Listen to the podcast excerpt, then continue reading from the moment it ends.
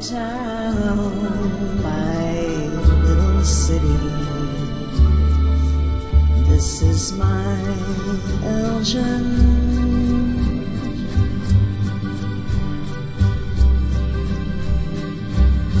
Hello, and welcome to another This Is My Elgin Hometown Songs and Stories, a One Source Productions production.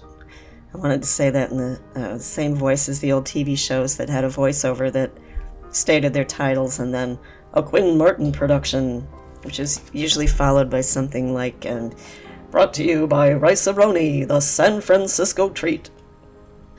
Anyway, I've ta- uh, told some of my dad's stories in this series, and I've talked about my maternal grandfather, the Norwegian who worked at Gromer's, but I haven't talked much about my mother. She came into this Elgin world at a very bad time. There was a terrible scandal in the late uh, in late 1925 in Elgin, and my poor Norwegian grandpa and Swedish grandma were caught up in it. Like a lot of local people, they had financed buying a home through a local agency run by a man named Ripberger and I'd like to note there are still some Ripbergers around town. This is just a bad apple in their family tree, nothing to do with the rest of them. And I certainly wouldn't want my family name judged by a certain Blazier or two. Anyway, this Ripberger was taking everyone's mortgage payments that were made in his agency office, and instead of applying them to the actual bank mortgages, he was using the money to finance a luxurious lifestyle for himself. when he got caught, just in time to utterly shatter many an Elginite's Christmas in 1925. There were no federal or even state protect- protections for the victims and no mercy from the banks holding the mortgages, so everybody, even though they had duly paid their mortgages, lost their homes. And it was a horrible time in Elgin. For my Knudsen grandparents, uh, couldn't have come at a worse time because they already had a two year old son and grandma was seven months pregnant with my mom. So they had no choice but to leave their Cooper Avenue home and move in with Grandpa's parents, who lived on Orchard Street. So, when my mother was born in early February of 26, uh, adding the hospital bill for her delivery to the family's financial woes, they were struggling pretty badly. But my grandpa was a very hard worker, and I think at that time he was already working for the August Sheely grocery store in downtown Elgin. So he did manage to get his family to their own home again fairly soon. They rented a house at what was known as Kerber Station, which was a cluster of old houses just past the southern edge of the state hospital grounds. And um, it was called Kerber Station because old railroad tracks that brought cattle and beef shipments to the Kerber meatpacking plant were very nearby. Well, they would only live at Kerber Station for a few years, and that was during which uh, time my mother's other sibling, a sister, was born on Leap Day of 1928. My mother would uh, retain some scant memories of Kerber Station, but mostly she remembered her own mother's frequent and stern warnings never ever to speak to strangers when she was out playing, and to get in the house as fast as she could if she saw any, and that's because there were so many escaped patients from the state hospital. Well, finally, in 1929, uh, ironically, the Knudsen family stabilized fairly well just before the big stock market crash found the whole country living a Ripberger style nightmare. The, um, the family moved to a rented house at 209 North Street. And then on my mother's fifth birthday in 1931, they moved next door to 213 North Street. Their landlady, Ruth Lee, lived in 203 at the corner of Spring Street, and she owned that and the next two. 209 and 213. Now, she wanted her daughter and her husband and their young son, and that would be Jeanette and Wally Rako, uh, who owned a, um, a, surveying business right on that in that area too, and their son Jim to live next door to her in 209. So my mother's family just scooched over a house. Now that stretch of uh, North Street is called Symphony Way now because Hemmens Auditorium is just down the street where the symphony orchestra plays. And uh, 213 doesn't exist anymore because in the early 1960s, when, when the house was on the verge of collapse anyway, Kellenberger's auto repair business bought the property and they knocked the house down, and to this day, it is their parking lot on the west side of their main brick garage. and also to set the stage for where this is, in case you're one of five Elginites who doesn't know where Kellenberger's garage is, it's This is all just behind the current Elgin Police Headquarters. So 213 North Street became truly the house in which Mom grew up, and because of its uh, part residential, part business location at the northern edge of downtown, it was kind of a place of quaint scenes and colorful characters. The old streetcar line ran along the curb right across the street, and in the evenings from 213's room, living room window, my mother would watch uh, the inside lit streetcars going by, full of weary passengers heading home from their jobs on weeknights, or they might be all gussied up heading downtown to where the action was on Fridays and Saturdays. On Saturday evenings, all the downtown stores of Elgin stayed open late. And around the time that Mom was 10, the street was dug up for over a year for the installation of new sewer tiles, which created a mess and parking and getting around on foot. And boy, can I identify living on East Chicago Street right now. So when North Street was finally finished and reopened, the streetcar line was gone for good. The city had modernized to buses. Hobos, as they were called, were a common sight around that neighborhood. The Knutson family wasn't far from their gathering and sleeping places along the riverfront and the railroad tracks, so occasionally they would wander to the North Street neighborhood hoping to find someone kind enough to provide food. And word got around that the Swedish woman at 213 would try to scrounge up a little something for them, although Grandma did have some strict rules.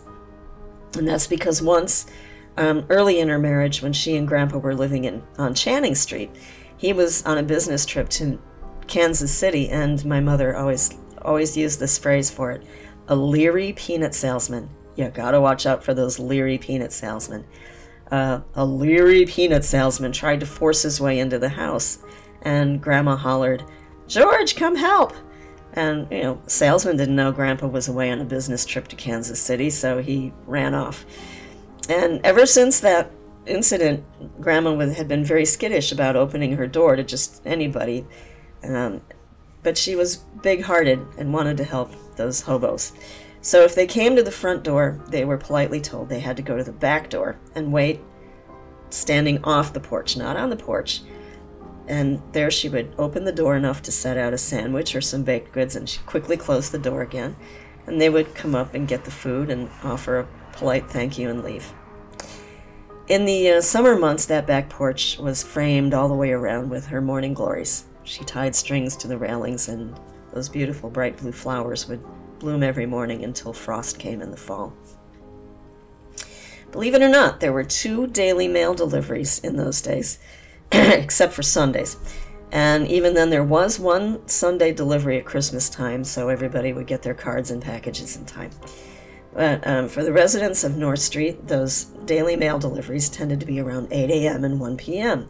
And if you wrote a postcard uh, or a letter to someone across town and you posted it early enough in the morning, it would be delivered with the afternoon mail. And that's an era in which many people didn't yet have telephones, so that was the, the really quick means of communication. That was the texting of the 1930s. Their house was uh, heated by coal, so the coal man came now and then to dump a fresh load of coal down the chute into a basement room, and city garbage pickup was done in the back alley. But like uh, most families, the Knutsons had a wire burner in the backyard for burning paper waste. But there was also another way to dispose of things, and that was the ragman. All neighborhoods had a ragman. He was often Jewish. And on North Street, it was Jacob Stern, who regularly came down the street pushing a cart, and he'd call out, Rags, papers, iron. And the people gave him everything from worn out clothing to old newspapers to scrap metal. And he basically made his living recycling, which is not a term used back then. The ragman was their recycling truck. Mom always said that she learned to count uh, from listening to the bells of St. John's Lutheran Church just a block behind them. Grandma would encourage her to count the numbers aloud to the number of clongs. With every uh, storm or strong wind, there would be slate shingles from St. John's high steeple that would fly loose and come raining down on the backyards of the North Street houses. But eventually the steeple was resurfaced with copper. And down the street to the east was a small triangular wedge of land known as Barclay Park, still is, but um, as childhood perspective often miscalculates, it seemed incredibly large to mom as a child. And um, it seems awfully small now. It's kind of a passive park now. But um, back then they had playground equipment on it, and she and her sister Kay would bring Silver Cup brand bread wrappers to Barclay Park, in which, uh, in those days, bread wrappers were made with wax paper. So they would rub the wax paper onto the slide, and that would help make it slick and fast. Now, my mother couldn't have known it then, nor did she particularly notice him, but for a time her future father in law, my Grandpa Blazier, was the groundskeeper at Barclay Park. And her future mother in law and sister in law brought him a sack lunch there sometimes, but mom never took note of them either. Well, it seemed that every neighborhood had a uh, had that house, that weird house that spooked the kids, and from my mother, it was one that was along the back alley as she walked to and from Barclay Park. It was a very old house in which lived a very old couple. And to my mom's eyes, as she passed by the fence and would see her in her yard, that woman looked like a witch. And it was the only house in the area that still had an, an outhouse instead of indoor plumbing. Well, around the time that mom was eight, the couple and the house itself disappeared, and the Star gas station went up on that property. Over the years, several other houses um, on and around the block would be torn down. This was a very old neighborhood uh, with some of Elgin's earliest structures. They hadn't been built sturdily to start with, and some were getting downright dilapidated, including 213. My mother's brother found neighborhood pals in Jim Goodwin and John Metrick. And John Metrick was the son of uh, Hungarian immigrants, and that's an ethnic minority that's all but forgotten in Elgin. But there were a substantial number of them at the time. So mom heard a lot of Magyar being spoken as she grew up. But my mother and Aunt Kay's almost constant companion was their 209 neighbor, Jim Rako, the grandson of landlady Mrs. Lee. Jim was right about Aunt Kay's age, and um, Mom was just that little bit older. So there was an abandoned old rickety barn behind the three houses that they played in the loft and the in the horse stalls, and sometimes they played school on Mrs. Lee's front porch with my mother because she was oldest, taking the role of teacher. She was could also be a little bossy. Um, I didn't say that. And almost every day in the good weather months, they would see Mr. Christensen, who was a man who lived on North Street on the other side of Barclay Park. And he would be walking on his way home from his job at Reinheimer's Lumber. And sometimes on nice days, he told them that he would be coming back that way in a little while to go fishing down at the Kimball Street Dam. So if they could scrounge him up a can of worms by then, he'd pay them three cents for it, a penny apiece. And so that would spur them to quick action to go dig in the garden. And there was a much bigger score. One day they spotted a, a wallet lying on the uh, by the door of the Economy Oil service station just around the corner on Spring Street. They turned it in, and when the owner claimed it, he gave them a dollar reward to split. And you know, 33 cents a piece was a pretty good chunk of money in the Depression era.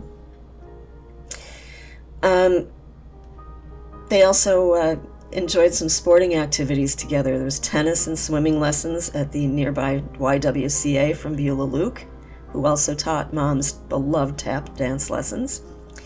And they also um, they did this kind of uh, pole vaulting thing in their yard. Wally Rako made these side stands with notches of increasing heights on which to rest a, a cross pole. Now, at, at, the furniture stores downtown, carpets came rolled on long bamboo poles, and once all the carpeting was sold off of one of them, they would just chuck it. So the kids took to stopping in to ask uh, the proprietors of Leith's and Daniels and Clark's and Friedrich's stores if they had any poles to, to give them. Well, my mother could re- uh, regularly clear six feet without knocking the bamboo pole down. Uh, unfortunately, Jim eventually broke his arm doing a pole vault, and that was the end of that. My mother and her sister also enjoyed roller skating and riding bikes around the neighborhood, and they bought their bikes from Dell's Bicycle Shop, which was just across from Barclay Park, as my mother described it. So I'm thinking right about where the Burger King is now. Mom was about 13 or 14, and she'd started lifeguarding at the YWCA, YWCA pool for what they called the Saturday morning jitney dip. And uh, jitney was a slang term in those days for a nickel. So kids could swim for an hour for a nickel, and there were two consecutive sessions of it. And mom at first was paid 25 cents a week, and then her pay doubled to a whopping 50 cents, plus she got her free swimming and tap dance lessons. So she was determined to buy her own $13 blue bike in weekly installments. There was a lot for kids to do around town in those days, too. There was a Wing Park swimming pool and Lord's Park Zoo with bears and monkeys in the snake pit and a museum. There were also lots of stores to explore in downtown Elgin, and they would often have a, an expensive meal at the uh, Woolworth luncheon counter. And another favorite was popping candy from Parties, a, a fruit and vegetable shop with a small soda fountain. And on one dark winter's early evening, uh, Grandma's brother Sam, Uncle Sam, took his daughter along with Mom and Aunt Kay to Parties and bought them each a big sack of candy. And my mother would say of that, you know, in those days, that was really something. But she also realized that he had made that over the top purchase for them so they, they would have something to keep them busy while he ducked into a bar for a couple of snorts. And every year on Mom's birthday, Jim Rako's mom, Jeanette, took her downtown to Bloom's confectionery store for a sundae with chocolate syrup and peanuts on top. Plus, bought her a box about six inches long and two inches deep filled with two layers of various flavored candy sticks. Well, there's a lot more to tell of Mom's youth living in Elgin and living on North Street.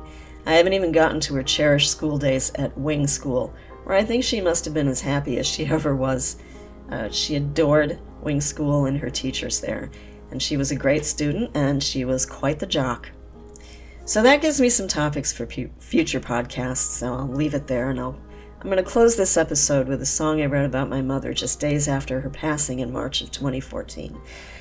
I think, like uh, many a mother daughter dynamic of our generations, it seemed to me that I, I just could not keep up with her, even in her late 80s. I felt like I was always staggering along behind her, never living up to her amazing standard. So, uh, this song is called Everyday You. If you enjoy our podcast, please subscribe. You can email me directly at slynblazier at gmail.com. That's S L Y N N B L A Z I E R at gmail.com. And as always, I thank One Source Productions for making this happen, with or without Rice-A-Roni. Thanks for listening. Washed your sweater, hung it on the chair, sprayed a little emerald to give it your air. And you'd laugh at me and say you always hated that thing, so why not throw it away and be through? But you know I can't because it's you every day. You. I couldn't steer round the winter's curves, and I'll forever fear I fell short of what you deserved. And you tell me not to cry and shout, you tell me it'll all work out. But it's not true, just muddling through and missing you just every day. You. So you're finally free to tap dance, and I sing you a slow song. But how fitting because I could never keep up, and I lived that scene every day, all day long.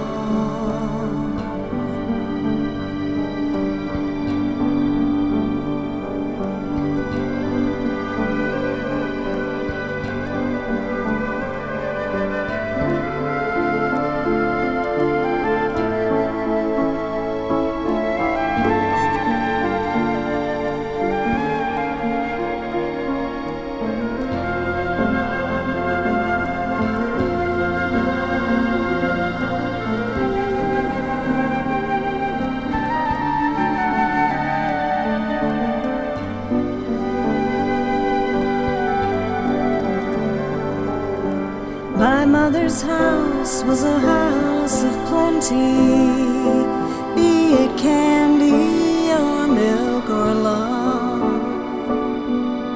These three words were never once heard. We're out of. They can have their prayers and search for peace. And process grief like Velveeta cheese. Only time travel could take us to it. I come back for you when you do it. You'd reach out that hand and grab for happier strings, and you'd swing back to wing school. YW pool, tending to your home, chatting on the phone all your Christmas days, fishing at Green Lake, hitting Vegas with Dad, filling your garage sale bag, knitting by the TV, kids and dogs on your knees, and in all you do, just every day.